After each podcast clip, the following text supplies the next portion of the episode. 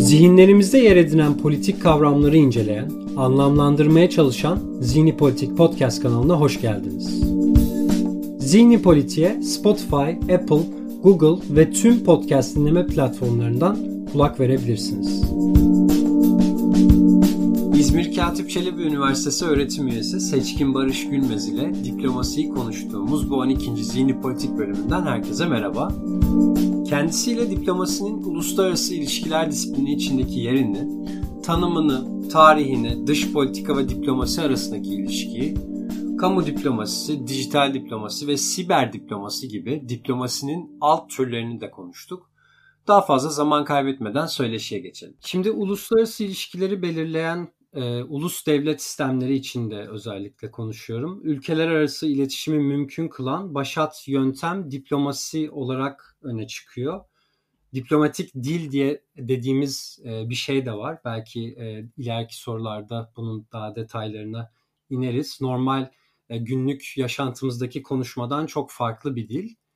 Yani bu ülkeler arası iletişimi mümkün kılan e, diplomasi dediğimiz e, kavramın tanımını nasıl yapabiliriz? Ve e, diplomasi ülkeler arası siyasi ilişkileri şekillendirmede ne işe yarar? Nasıl bir rol oynar? E, çok teşekkür ediyorum öncelikle e, bu güzel programda bana da yer ayırdığın için Engin. Ben teşekkür ederim hocam. Diplomasi şöyle, uluslararası ilişkiler literatürünün bir alt birimi olarak düşünebiliriz e, ve kavram olarak diplomasinin e, böyle genel geçer bir tanımı var.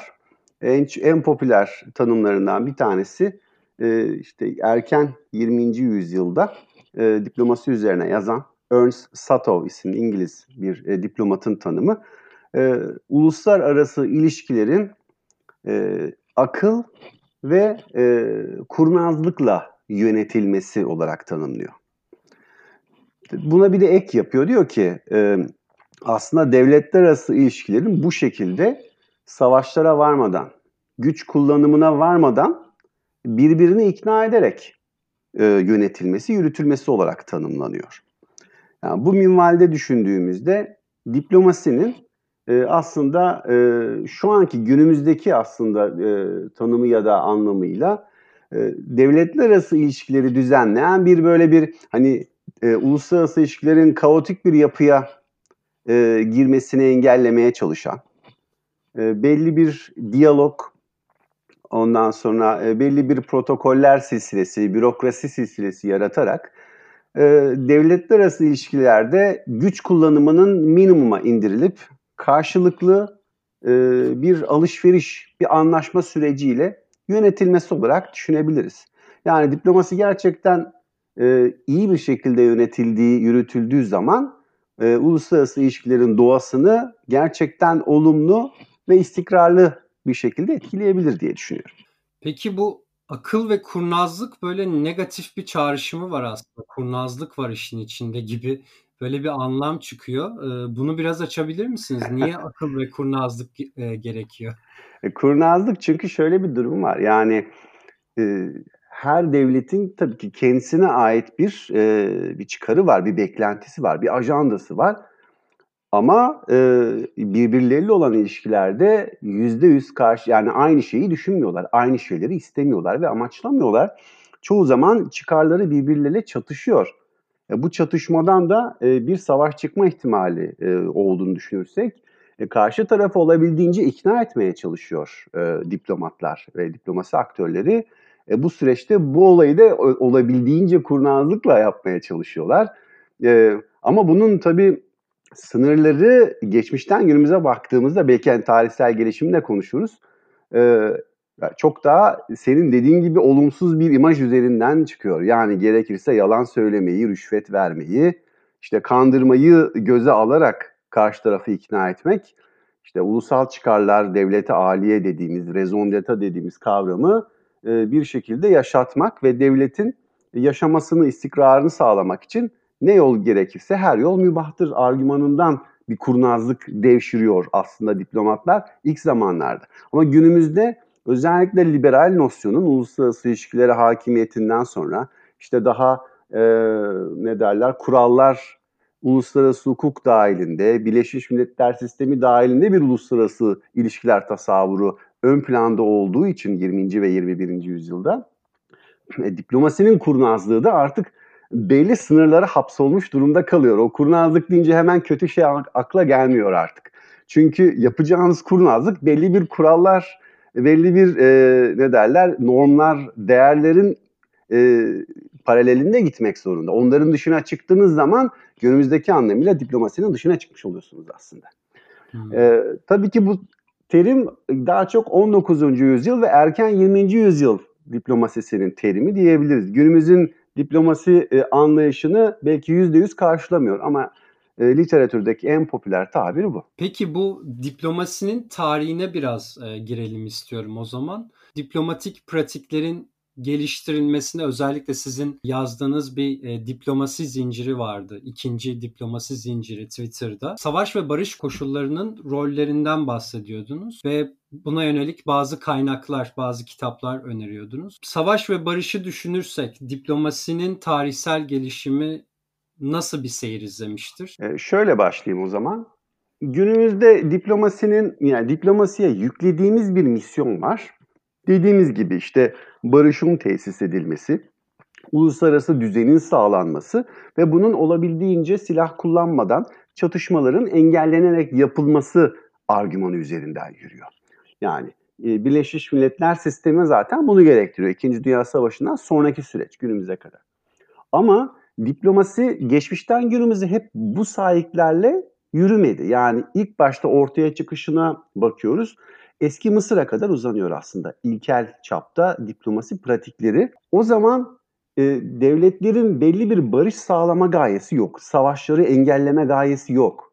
E, çok daha işte uluslararası ilişkilercilerin tabiriyle e, böyle bir realist bir bakış açısı var. İşte daha mahkevelist diyebileceğimiz bakış açısı var. Yani hayatta kalmak için kullandığı enstrümanlardan bir tanesi olarak görülüyor diplomasi.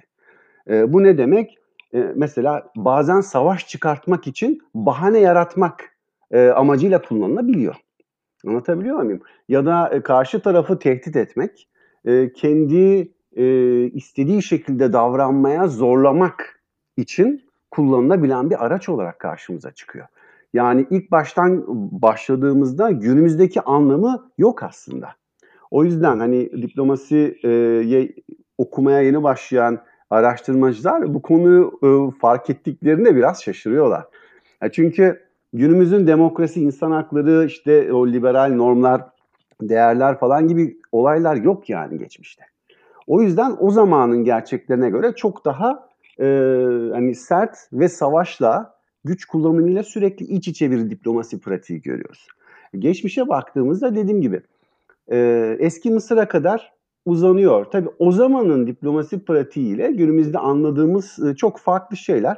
E, Firavun kendi çevresindeki e, işte vassal devletlere ya da diğer işte kabilelere, topluluklara e, elçiler gönderiyorlar. Temsilcilerini gönderip onlara kendi e, görüşünü dikte ettirmeye, zorlamaya çalışıyor. Bu süreçte o kişiler zaten günümüz anlamında diplomat değil daha çok ulak gibi hani postacı, haberci gibi. İşte hani elçiye zeval olmaz kavramı vardır ya. E, şimdi aslında bunlardan çıkmış. Çünkü o insanlar e, amiyane tabirle kelle koltukta yaşıyorlar. Sen gidiyorsun e, sultanının, e, kralının mesajını iletiyorsun ve o mesajın yaratacağı tepkiyi bilemiyorsun. Çoğunlukla da olumsuz tepki olabiliyor ve senin e, kellen gidebiliyor mesela değil mi? o yüzden e, hani diplomasi müessesesi çok böyle e, sırça fincan gibi çok hassas bir yapı olarak başlıyor. E, sonra e, işte eski Yunan şehir devletleriyle e, bu diplomasi pratiğinin böyle bir laboratuvar gibi gözlemlenebileceğini görüyoruz. E, işte e, Yunan şehir devletleri de aralarındaki iletişimi e, ve birbirleri hakkında önemli kritik bilgiler elde edebilmek için e, çeşitli diplomasi faaliyetlerine giriyorlar, müzakerelere giriyorlar. Ama orada da belli bir savaşın engellenmesi, işte barışın, düzenin tesisi gibi bir yaklaşım yok yani. Kimsenin öyle bir amacı yok zaten. E, o anki koşullarda herkes hayatta kalmaya çalışıyor. İşte Peloponnes savaşları vardır. hani uluslararası ilişkilercilerin de çok böyle bildiği e, Tukidides, realizmin babalarından bir tanesi falan olarak bilinir. Onun Peloponnes Savaşları kitabındaki e, şeyi görüyoruz. Atinalılarla Spartalılar arasındaki işte en çok konuşulan şeydir, en popüler işte Melian diyalogu denir. Orada günümüze ait birçok e, güç dengesi, ondan sonra güvenlik ikilemi gibi e, uluslararası ilişkiler kavramlarına göz kırpan örnekler olduğu söylenir. Oradaki görüşmeler aslında mektuplaşmalar falan hep bir diplomatik müzakereye işaret ediyor. Ama o diplomatik müzakerelerin hiçbirisi barış yapmaya çalışmıyor. Hepsi o savaşı kendi şartlarında, kendilerine daha e, avantaj sağlayacak şekilde savaşın çıkması e, gayesiyle yapılıyor. Bunu gözden kaçırmamak lazım. Ondan sonra geldiğimizde e, diplomasinin hani gelişmesi için bence adıma atan ilk devlet Roma İmparatorluğu. Çünkü Roma İmparatorluğu zamanında sizler de biliyorsunuz e, günümüzün vatandaşlık medeni hukuku gibi hukuk kurallarının ilk defa ortaya çıktığını, işte Romalı vatandaşların eşit bir şekilde haklara, e, özgürlüklere sahip olduğunu görüyoruz. E, bu aynı zamanda da diğer ülkelerden gelen temsilcilerin belli başlı haklara sahip olması düşüncesini de doğuruyor ve ilk defa diplomatik dokunulmazlık kavramı ortaya çıkıyor. Yani diplomatik dokunulmazlık bugünkü tam olarak bugünkü haliyle olmasa bile e, ilk örneğinin Roma İmparatorluğu ile başladığını görüyoruz. E, ondan sonraki süreçlerde İtalyan şehir devletleri var. İşte öncesinde Bizans İmparatorluğu var. Hepsi kendisince bir şeyler koyuyor.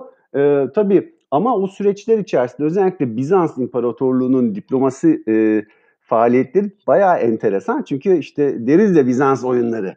Entrika diplomasisi diyorum buna. E, Roma İmparatorluğu'nun askeri gücü gibi güç yok. Romalılar da diplomasiyi barış için kullanmıyorlar. E, savaşta kendilerine avantaj sağlaması ya da hakimiyet, e, hükümranlık, hegemonyacı yaklaşımları için onlara yardımcı olan ek bir unsur olarak düşünüyorlar. Bizanslar e, silahları, e, askeri güçleri az olduğu için diplomasiye daha çok önem vermekle beraber yaptıkları iş daha çok yabancı temsilcilerin gözünü boyama ama aynı zamanda gözdağı verme. İşte şatafatlı partiler, e, kokteyller, yemekler e, falan bunlarla karşıdaki kişinin gözünü boyamak ama biz işte bizim kudretimiz bu mesajı da vermek. Bu ister istemez bir yerde e, diplomatik protokol kavramının ortaya çıkmasına neden oluyor. Bizanslarla beraber. İtalyan şehir devletlerine geldiğimizde özellikle 15-16. yüzyılda e, Bizans'ın bu entrika diplomasisi e, mirasının sahiplenildiğini görüyoruz İtalyanlar tarafından. Orada da son derece kaotik bir e, şey sistem var. E, şehir devletleri hayatta kalmaya çalışıyorlar. Ondan sonra Roma var biliyorsunuz papalık. Onlar sürekli ortamı karıştırıyor. Bir de dışarıda Fransa var. Ee, Osmanlı İmparatorluğu var. E, hem de en e, şarşalı zamanını yaşıyor. Kanuni dönemi 16. yüzyıl diyelim. Yani o o formüle baktığımız zaman e, hayatta kalmaya çalışan ve şehir devletlerinin yaşaması için her yolu mübah gören bir anlayış var. İşte Machiavelli o döneme ait bir yazar. Prens e, biliyorsunuz kitabında resmen e, prensliklerin hayatta kalmak için ne yapması gerektiği reçetesini sunuyor. Yani diplomasi anlayışı tamamen hayatta kalma e, şeyi refleksleri üzerine kurulu. Ve böyle bir durumda her yol mübahtır deniyor. İşte yalan söyleyebilirsin, e, rüşvet verebilirsin, güç kullanabilirsin. Hatta o zaman e, diplomatlar böyle kiralık katil, hani suikastçılarla falan hatta ajan olmakla falan suçlanmaya başlanıyor. Bu e, Harold Nicholson var. Bu konuda çok e, güzel eserleri var. Onun e, iddiasına göre işte Bizans'tan gelen entrika diplomasisi e, ne derler mirasının devralınmasıyla maalesef İtalyan Rönesans dönemine etkili diyor. Ve e, ondan sonra 16. yüzyıldan itibaren böyle özellikle Avrupa'da diplomatların imajının inanılmaz derecede olumsuz olduğunu görüyoruz. İşte ajanla aynı e, kefeye koyuyor. Hatta kendi ülkesinde bile olumsuz imajı var. Çünkü işte dünyayı dolaşmış, artık kozmopolitan haline gelmiş, kendi milli değerlerinden uzaklaşmış, elitist olmuş. Günümüzde bile vardır monşer kavramı mesela hani e, Türkiye'de de kullanılmıştı. Çok benzer şeyler var. Evet. Ta 16. yüzyıldan bahsediyoruz yani. E, bazı şeyler değişmiyor. e, bu e, diplomasinin hani son derece olumsuz e, bir imaj olarak böyle bir ortaya çıkması ve belli bir standarta ulaşamadığını görüyoruz 17. yüzyıla kadar. He, o dönem ne kadar mesela İtalyan şehir devletlerine çok e, olumsuz şeyler yükledik ama günümüze e, kadar gelen çok olumlu pratikleri var. Mesela ilk daimi temsilcilik yani günümüzdeki ilk daimi kalıcı büyükelçilik kavramı İtalyan şehir devletleri zamanında 1450 yılında Milano ve Floransa arasında yapılıyor. Ee, yani amacı da şey, yani aramızda kardeşlik, barış olsun değil. Yani diyelim mesela ekonomik bir anlaşma yaptılar. Karşı tarafın o ekonomik anlaşmanın şartlarına sadık kalıp kalmadığını kontrol etmek için. Orada bir görevlisi oluyor. Ya da mesela o ülkenin e, kendisine savaş planları yapıp yapmadığı konusunda bilgi edinmek için orada bir aslında ajanının bulunmasını istiyor. İşte bilgi toplama, e, orada temsiliyet. E, ilkel olarak o şekilde başlıyor ama a, bu pratik Avrupa'ya bir süre sonra değişik ülkelere yayılıyor. Mesela Türkiye'de de e, Osmanlı'da 16. yüzyıldan itibaren e, önemli Avrupa devletlerinin tem, daimi temsilcilikler kurduğunu görüyoruz. Konstantiniye'de, İstanbul'da o zamanlar. E, Osmanlı'nın da geç 18. yüzyıl 1790'lı yıllardan itibaren Avrupa başkentlerinde daimi büyükelçilik kurmaya başladığını görüyoruz. Bu İtalyanlarla başlıyor demeye çalışıyorum. Onun dışında arşivcilik. 9. yüzyıldan itibaren arşivciliğe başlıyor İtalyanlar. Mesela Venedik bu konuda öncüdür. 9. yüzyıldan 18. yüzyıla kadar e, düşünün arşivleri hala erişilebilir durumda. Yani bu İtalyanların e, getirdiği diplomatik kültür sayesinde oluyor ve bunlar yaygınlaşıyor. Gibi gibi. Yani bunun gibi e, çok önemli örnekleri var. Ama günümüz diplomasisinin yerleşmesine olanak tanıyan en önemli hani vurucu darbeyi 17 ve 18. yüzyıllarda Fransızlar yapıyor. Özellikle 14. Louis zamanında artık Dışişleri Bakanlığı müessesesinin böyle kalıcı bir kurum haline geldiğini, Dışişleri Bakanı diye bir kişinin, aktörün neredeyse bağımsız yani kendi alanında otoriter bir yapıya sahip olabildiğini, yani krallık, imparatorluk olmasına rağmen bunu yapabildiğini görüyoruz.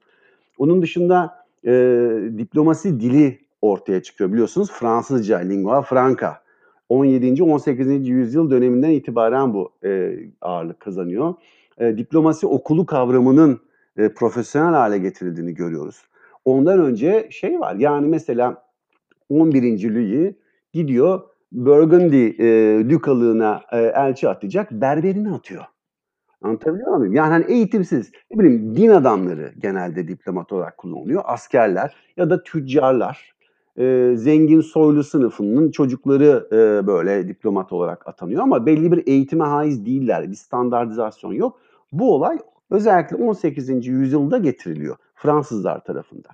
Artık şey şu. Yani biz belli zümreye hizmet etmemeliyiz. Tamamen profesyonel yaklaşım içerisinde olmalıyız. Zaman içerisinde bu soylulardan köylülere, normal sıradan halktan insanların da diplomat olabileceği yolunu açıyor diyebilirim.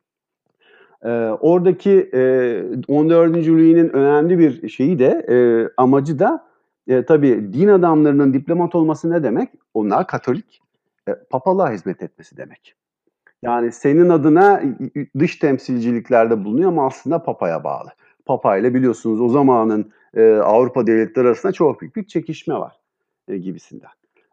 e, yani Batı Avrupa'da şekilleniyor e, ve 19. yüzyıla kadar bu şekilde devam ediyor. 20. yüzyıldan itibaren artık e, eski diplomasi diyoruz buna. O e, geri plana atılıyor çünkü dünya savaşları var. Diplomasi e, dünya savaşlarını engelleyemediği e, şeyi öz eleştirisi yapılıyor. Ve e, Milletler Cemiyeti daha sonra da e, Birleşmiş Milletler gibi e, evrensel, e, küresel örgütler kuruluyor ve çok taraflı diplomasi pratiği getiriliyor. Yeni diplomasi denilen şey bu. Ve ondan sonra da artık bir dalga gibi diplomasinin böyle e, şekillendiğini, e, çok değişik kulvarlara taşındığını görüyoruz. E, çok değişik diplomasi pratiklerinin ortaya çıktığını görüyoruz. Onlarla ilgili de konuşacağımızı düşünüyorum. O yüzden ben burada noktalayayım. Ee, peki şöyle bir e, soru geliyor benim aklıma. Yani ülkelerin hem dış politikalarından konuşuyoruz hem diplomasilerinden konuşuyoruz. Bu e, iki kavram birbiriyle eş değer midir ya da nasıl bir ilişki vardır? Bir ülkenin dış politikası sadece diplomatik pratiklerinden mi oluşur? Yoksa e, aralarında e, önemli farklılıklardan bahsedebilir miyiz? E, çok güzel bir soru. Tabii bunu e, kesinlikle net bir şekilde ortaya koymak lazım. E, diplomasi eşittir, dış politika değildir. Bu kesin. E, hatta dış politika diplomasiden çok daha geniş bir alanı kaplar. Diplomasi esasen dış politikanın bir enstrümanı olarak düşünülebilir. Yani bir uygulama metodu. Dış politikanın uygulanmasında izlenen yollardan bir tanesi olarak e, gösterilir. Ama tabii olmazsa olmazı ve sadece tek uygulanması gereken e, yol değildir. Aslında mesela güç kullanımı, savaşlar da bir dış politikanın uzantısıdır, bir uzvudur. Aynı diplomasi gibi. Uluslararası hukuk da öyle. Yani e, aslında diplomasi dış politikanın bir uygulama şekillerinden, biçimlerinden birisi olarak düşünülebilir. Burada tabii arada önemli farklar var. Diplomasi dış politikanın bir unsuru olduğu için diplomasinin dış politika yön vermesi e, tam tersine göre çok daha zordur. Çünkü köşe başlarındaki kişilerin e, farklılığı göze çarpar. Mesela dış politikayı yürüten, yöneten kişi karar vericidir değil mi? Devlet adamıdır, devlet insanıdır. E, günümüzde de işte seçilmiş devlet insanıdır. E, ama diplomatlar memurdur, atanmışlardır. Her ne kadar diplomatlar e, konunun uzmanı olsalar da bu işi okumuş, gerçekten eğitimini almış ve profesyonelleşmiş bireyler olsa da son kararı onlar vermezler.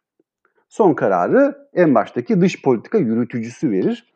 Bu da bazen tabii ki e, e, ne derler e, camia arasında diyeyim iki zümre arasında e, görüş ayrılıklarına e, ve e, sıkıntılara neden olabilir. Bundan dolayı hani aslında dış politika e, yürütücülerle diplomasi yürütücülerinin gerçekten harmoni içerisinde, uyum içerisinde çalıştıklarında çok başarılı olabileceklerini görüyoruz.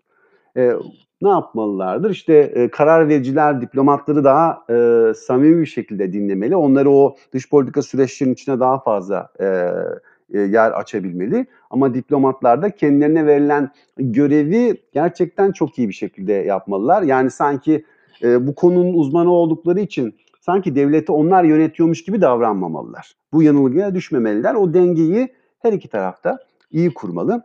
Bir de dış politikada şöyle bir şey var. Devlet idaresi işte diyor diye çevirebiliriz. Statecraft diye bir yaklaşım var. Amerika'da bu çok popülerdir. Ee, yani diplomatik müzakerelerin falan çoğu zaman liderler, devlet adamları tarafından sahiplenilmesi sürecidir. Bu da diplomatlara ve diplomasi bürokrasisine daha az yer verilmesi biraz geri plana itilmelerine neden olabilir. Yani günümüzde bile hala örneklerini çok net görmekteyiz. O yüzden e, hani dış politika diplomasiden çok daha geniş bir alanı kaplar. Evet bazen de diplomasinin dezavantajına onun alanını kısıtlayan hareketlerde bulunabilir. Ee, ama mesela diplomasinin dış politikayı kısıtlayacak hareketlerde bulunduğu örnekler çok daha nadirdir. Çok daha bireyseldir. Aradaki çünkü asimetrik yaklaşımdan dolayı birisi hiyerarşinin en üstündedir, bir tanesi altındadır. Bundan dolayı böyle bir örnek verilebilir. Şimdi o zaman yani diplomasi tarihinden bahsettik, diplomasi ile dış politika arasındaki farklılıklardan bahsettik. Yani 21. yüzyıla geldiğimizde özellikle bu internetin ve sosyal medya araçlarının da yaygınlaşmasıyla beraber teknolojinin e, üstsel gelişimiyle beraber e, diplomaside ne gibi değişiklikler olmuştur ve ne gibi alt diplomasi türleri ortaya çıkmıştır? En e, popüler bilinen iki tane diplomasi pratiği var günümüzde. Hatta üç de diyebilirim. Bunlardan bir tanesi Soğuk Savaş zamanında 1960'lı yıllarda ortaya atılmış, yine Amerika tarafından ortaya atılmış kamu diplomasisi örneğidir. Bu özellikle Sovyetler Birliği'nin çok başarılıyla başarıyla devam eden kültürel propagandasına karşı bir alternatif yaratmak. Ve bizim yaptığımız Sovyetler Birliği'nin yaptığı propagandadan farklı bir şey e, argümanını e, güçlendirebilmek için ortaya atılmış bir kavramdır kamu diplomasisi.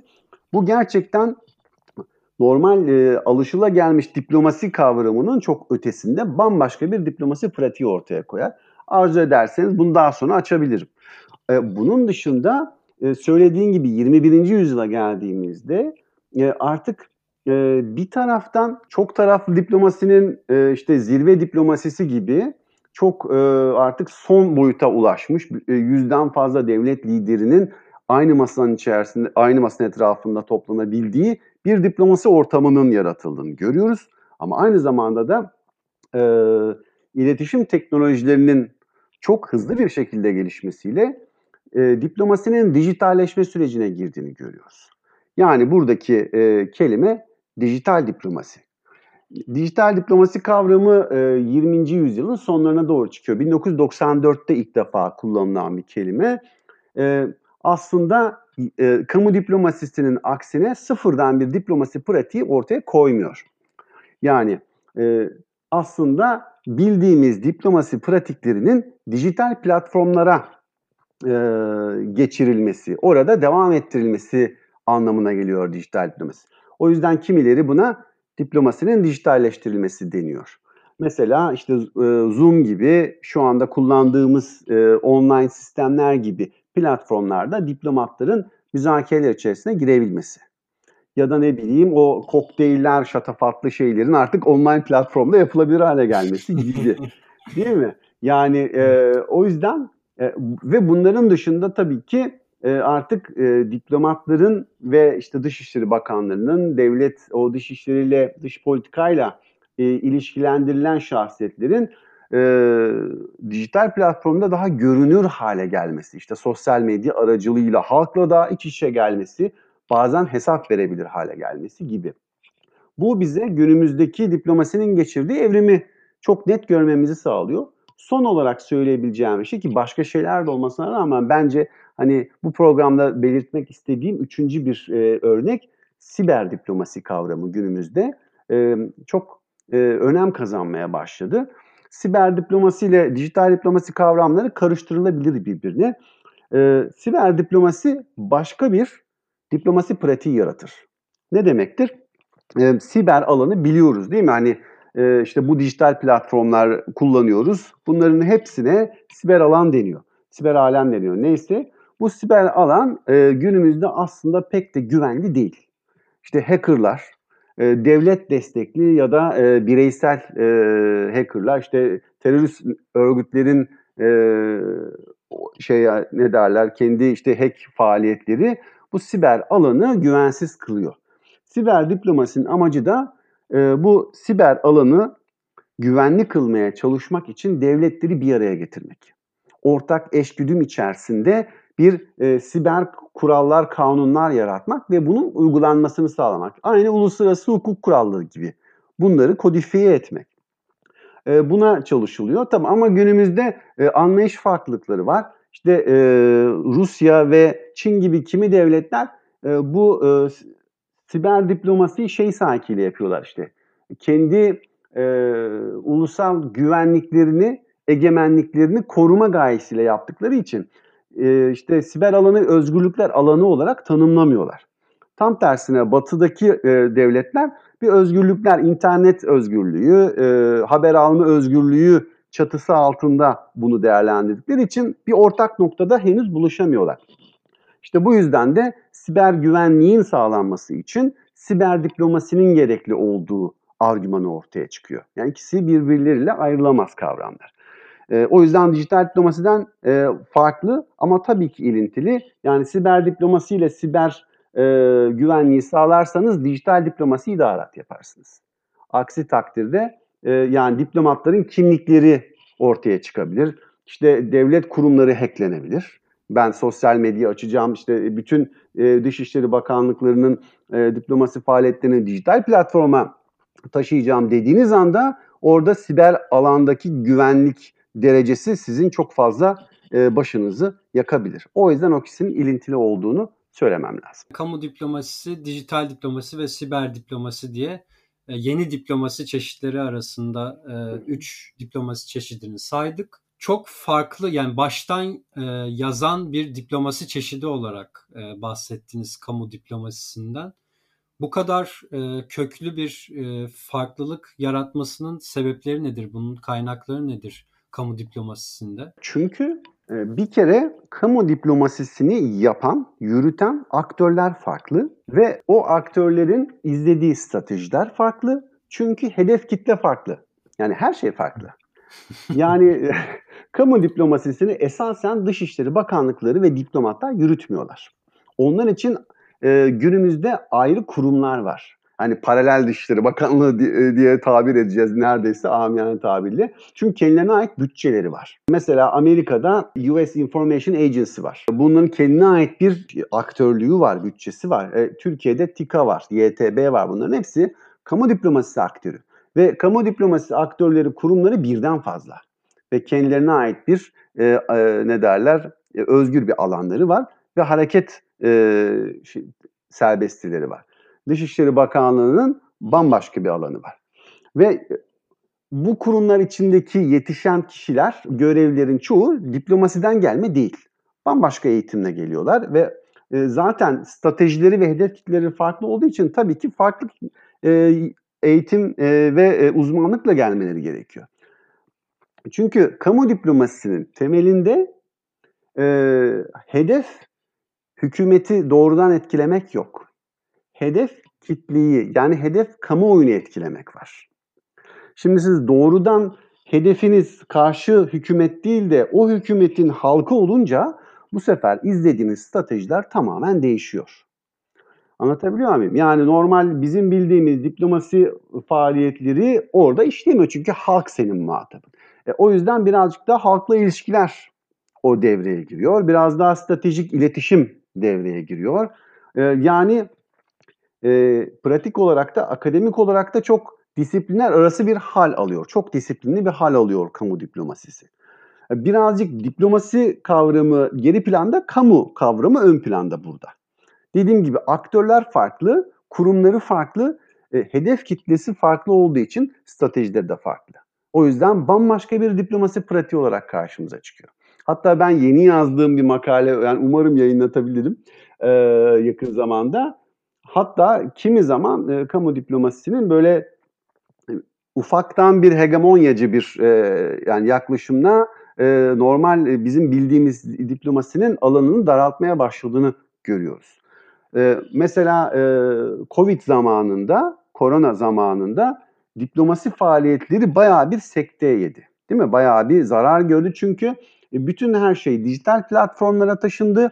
E, diplomatların görevleri bayağı bir geri plana atıldı diplomatlar. İşte e, kendi vatan, yurt dışındaki vatandaşlarımızın e, Türkiye'ye dönüşleri, öğrencilerimizin Türkiye'ye dönüşleri, işte sağlıkları falan konusunda bir rol oynadılar. E, veyahut da e, karşılıklı e, tıbbi e, e, teşhisat işte tıbbi malzeme e, alışverişinde orada ön planda oldular falan ya da bir aşının bulunması konusunda e, karşılıklı iletişimin kolaylaştırılması üzerine çalıştılar. Ama orada korona diplomasisi diye bir kavram ortaya atıldı. Değil mi? Ama bu korona diplomasi dediğimiz kavram aslında kamu diplomasisinin bir örneği bana sorarsan. Çünkü yardımda bulunuyorsunuz. İşte devletlere e, tonlarca e, koli koli kasa kasa işte ilaç dağıtıyorsunuz, maske e, değil mi e, dağıtıyorsunuz. E, burada oradaki halkı etkileme, oradaki ülkenin imajını o halk kamuoyu nezdinde, uluslararası kamuoyu nezdinde yükseltme, karizmayı artırma çabasının daha fazla olduğunu görüyorum. Doğrudan bir diplomasi müzakeresi falan yok. Yani standart alışılagelmiş bir diplomasi pratiği değil. Üstüne üstlük bu işin önünde de diplomatlar dan ziyade daha çok devlet kurumları var. İşte bizde Cumhurbaşkanlığı var. Başka ülkelerde de başka aktörler var. O anlamda e, şey korona e, Covid süreci de aslında bildiğimiz diplomasiyi biraz geriye atarken, daha zor durumda bırakırken e, kamu diplomasisinin e, ne daha fazla yer açılmasının, onun daha fazla popülaritesinin değişik yollarla artmasını sağladı diye iddia ediyorum. Tabii ki herkes bu fikirde olmak zorunda değil. E, ama hani korona diplomasisini ben bu minvalde gördüğümü belirtmek isterim. Özellikle ABD'de, tabii İngiltere'de de örnekleri var e, bunların. E, düşünce kuruluşlarını çok yüksek bütçeli, çok fazla etki alanı çok geniş olan düşünce kuruluşlarını da bu kamu diplomasisinin aktörleri olarak görebilir miyiz? Yani e, kamu diplomasisi aktör olması için biraz diyelim Amerika'nın e, uluslararası imajının yükseltilmesi için çalışmaları falan gerekir. E, eğer öyle bir işlevleri varsa ki normalde düşünce örgütlerinin öyle bir işlevi olmaması gerekiyor. Belli bir hani devletin güdümünde çalışmıyor olması gerekiyor. Eğer pratikte öyle bir şey yapıyorlarsa tabii ki öyle düşünebiliriz yani sonuç itibariyle. bir de tabii kamu diplomasisi aslında aktör bazında çok büyük bir devrim yarattı. Yani polilateralizm dediğimiz bir kavram var. Yani bunun Türkçesini ben açıkçası bilemiyorum. Jeffrey Weizmann isimli bir e, diplomasi e, araştırmacısı, diplomasi yazarının ortaya attığı bir şey. Yani e, polilateralizmi şöyle tanımlamış. Kamu diplomasi sayesinde artık ilişkiler e, sadece çok taraflı diplomasi gibi hani ikiden fazla aktörün e, bir araya geldiği bir diplomasi pratiğinin ötesine geçti. Sadece aktör sayısı artmadı, aktörlerin niteliği de çeşitlenmeye başladı. Yani sadece devlet e, görevlileri değil, sadece resmi diplomatlar değil, işte diyelim devlet altı aktörler, belediyeler, siyasi partilerin bile artık diplomasi temsilcilikleri var yurt dışında. Ee, işte bölgesel hükümetler Avrupa'da görüyoruz. Ondan sonra e, şirketler onların temsilcileri olmaya başladı. E, ve bireyler aktör olarak fark yaratabiliyorlar. Doğrudan diplomasi faaliyetleri göstermeseler bile işte ülke imajının e, ya da belli savunulan bir e, siyasetin dünya kamuoyunda fark edilmesi için bir adım atıyorlar. Mesela Angelina Jolie'nin e, değil mi şey Birleşmiş Milletler iyi niyet temsilcisi olması gibi e, buna işte ünlü diplomasisi, celebrity diplomasisi diyor Andrew Cooper. Yani artık diplomatların bildiğimiz diplomatların çok ötesinde farklı aktörlerin ortaya çıktığını görüyoruz ve bunlar da kamu diplomasisine çok büyük fayda sağlıyorlar. E, literatüre baktığımızda o kadar çok çeşitli aktörler var ki artık. E, yani sadece devlet aktörlerinin, devlet kurumlarının diplomasi ya da kamu diplomasisi aktörü olarak nitelendirilemeyeceğini söylüyoruz. E, bu yüzden de e, polilateralizm dediğimiz kavramda artık sadece devletten devlete değil, devletten devlet dışı devlet altı aktörlere, e, devletten bireye, bireyden devlete hepsi hani e, aralarında çok e, kombinasyonlu bir formül var. Buna polilateralizm diyoruz. E bu aslında bir böyle devrimsel bir nitelik kazandırıyor hem çalışmaya, e, kamu diplomasi çalışmalarına hem de pratiğine. Peki dijital diplomasi ve siber e, diplomasi kavramlarına da e, bir değinelim istiyorum son olarak. Diplomasi dijitalleşirken normal diplomasi pratikleri dönüşüyor mu ve bir noktada dijital diplomasinin siber diplomasi haline gelmesi gerekir mi sizce? Biraz da kişisel bir soru oldu ama siber diplomasi çünkü daha anladığım kadarıyla güvenlik tehditlerini de kale alan, bunu da içine yedirmeye çalışan ve daha normlaştırmaya çalışan, daha e, tutarlı bir çerçeveye oturtmaya çalışan bir pratik. E, ne düşünüyorsunuz bu konuda? Kesinlikle. Yani dijital diplomasi gibi bu yeni pratiklerle tabii ki diplomasinin bir dönüşüm geçirdiğini söyleyebiliriz. Yani kamu diplomasi apayrı bir şey yaratıyor ama e, diplomasi düzleminde giden, onunla uyumlu olan diplomasi pratikleri de diplomasiyi dönüştürüyor ister istemez. Hem Dışişleri Bakanlıkları hem de diplomatlar kendilerini e, uyarlamaya, dönüştürmeye e, mecburlar bu süreçte. E, bizim Dışişleri Bakanlığımızda son iki yıldır bu konuda atılımlar yapıyor işte e, Antalya e, Dijital Diplomasi Forumu ile ilk başladılar geçen yıl. E, ve artık diplomasi müzakerelerinin, konferanslarının olabildiğince dijital platformlarda devam etmesiyle uğraşıyorlar.